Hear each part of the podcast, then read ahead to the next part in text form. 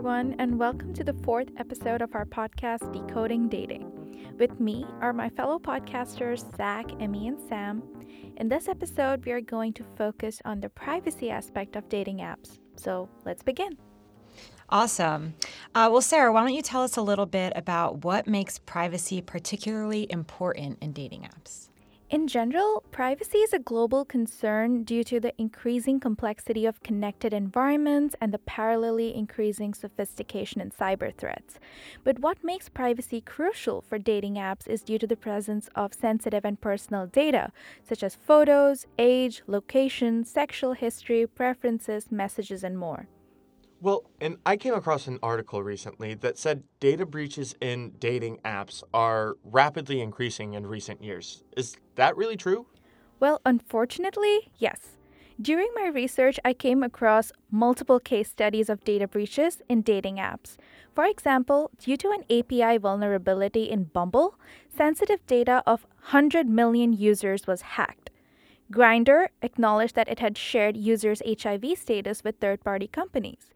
Another popular incident was the public disclosure of 70,000 profiles on OKCupid, which, to my surprise, are still publicly available. Yikes, that is shocking. Aren't there any privacy policies that companies are meant to follow to avoid such incidents? Well, according to a study published in 2020, and I'm quoting this verbatim, in the United States, there is no uniform comprehensive law that dictates how all companies, including dating websites and apps, may collect, process, share, and store the personal information of users. Instead, it has a mix of laws that go by acronyms like ECPA, FCC, etc.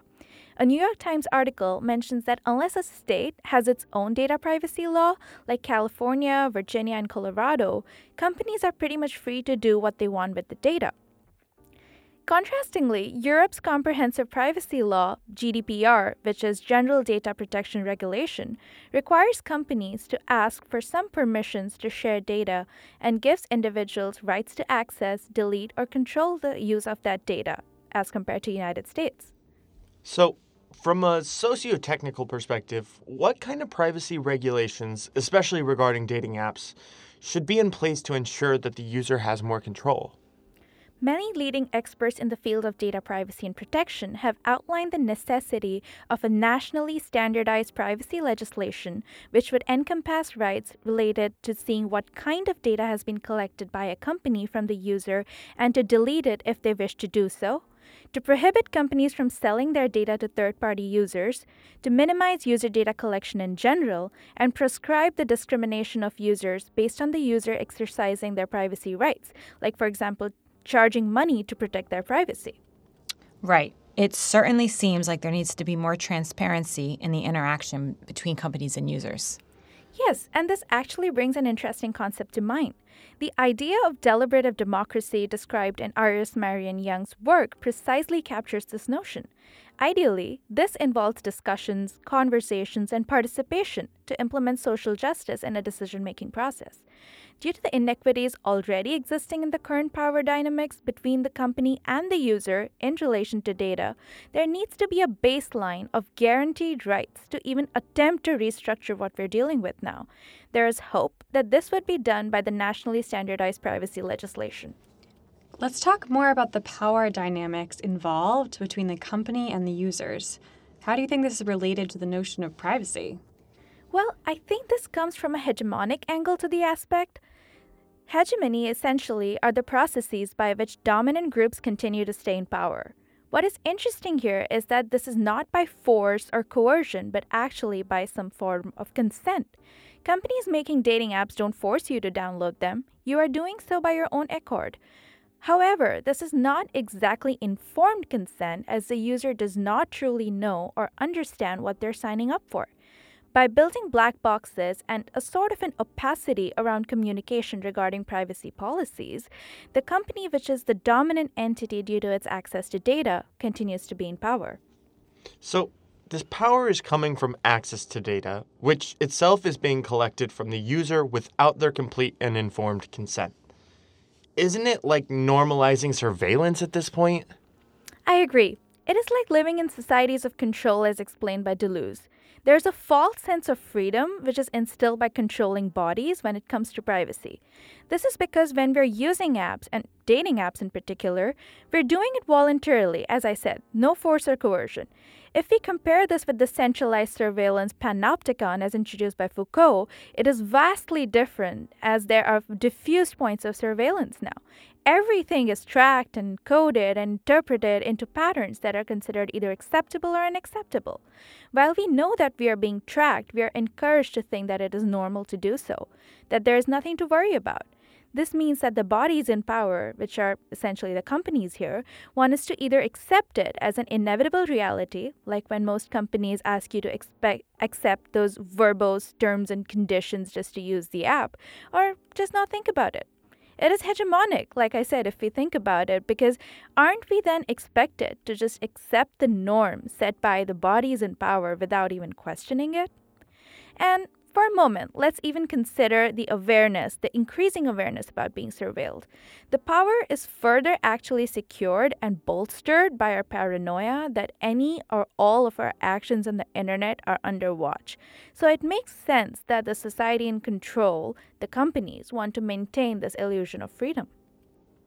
Wow, I truly appreciate the comparisons here on the theories. So, as awareness about privacy among users seems to be growing, and there has been increasing pressure on dating app companies to enforce privacy best practices on their platforms. Has there have there been any concrete changes recently? As a matter of fact, yes. Based on the report by Tatiana Shishkova, a senior malware analyst at Kaspersky, written in 2021, there have been changes in online dating app security in just a four year period from 2017 to 2021. The report focuses on nine popular dating apps, which are Tinder, OkCupid, Badoo, Bumble, Mamba, Pure, Feeld, Happn, and Her. So, good news first, all nine apps have started using encryption. All of them also have protection against certificate spoofing and man in the middle attacks. Some also display a message if the connection is insecure. Seven out of nine apps do not send passwords in clear text anymore. And this is good because many users don't change their default passwords and are hence more prone to having their accounts hacked if the passwords are sent in clear text by the app. As far as photos go, unfortunately, only one of the app allows you to create an account without a photo. One also offers a photo blurring feature, so you can choose who can view your photos. Others provide this feature, but at a fee. Most of the apps allow you to sign into the app using other social media profiles. Many of them automatically pull photos from your social media app into your dating app. This increases the probability of linking your dating app account to your social media presence and could lead to data leakage, cyber stalking, phishing, and sextortion scams. Last but not the least, 4 out of 9 apps still require mandatory geolocation access. Additional security can be added to your location services, but only at a cost. Well, it's great to hear that there is progress on the security and privacy front when it comes to dating apps.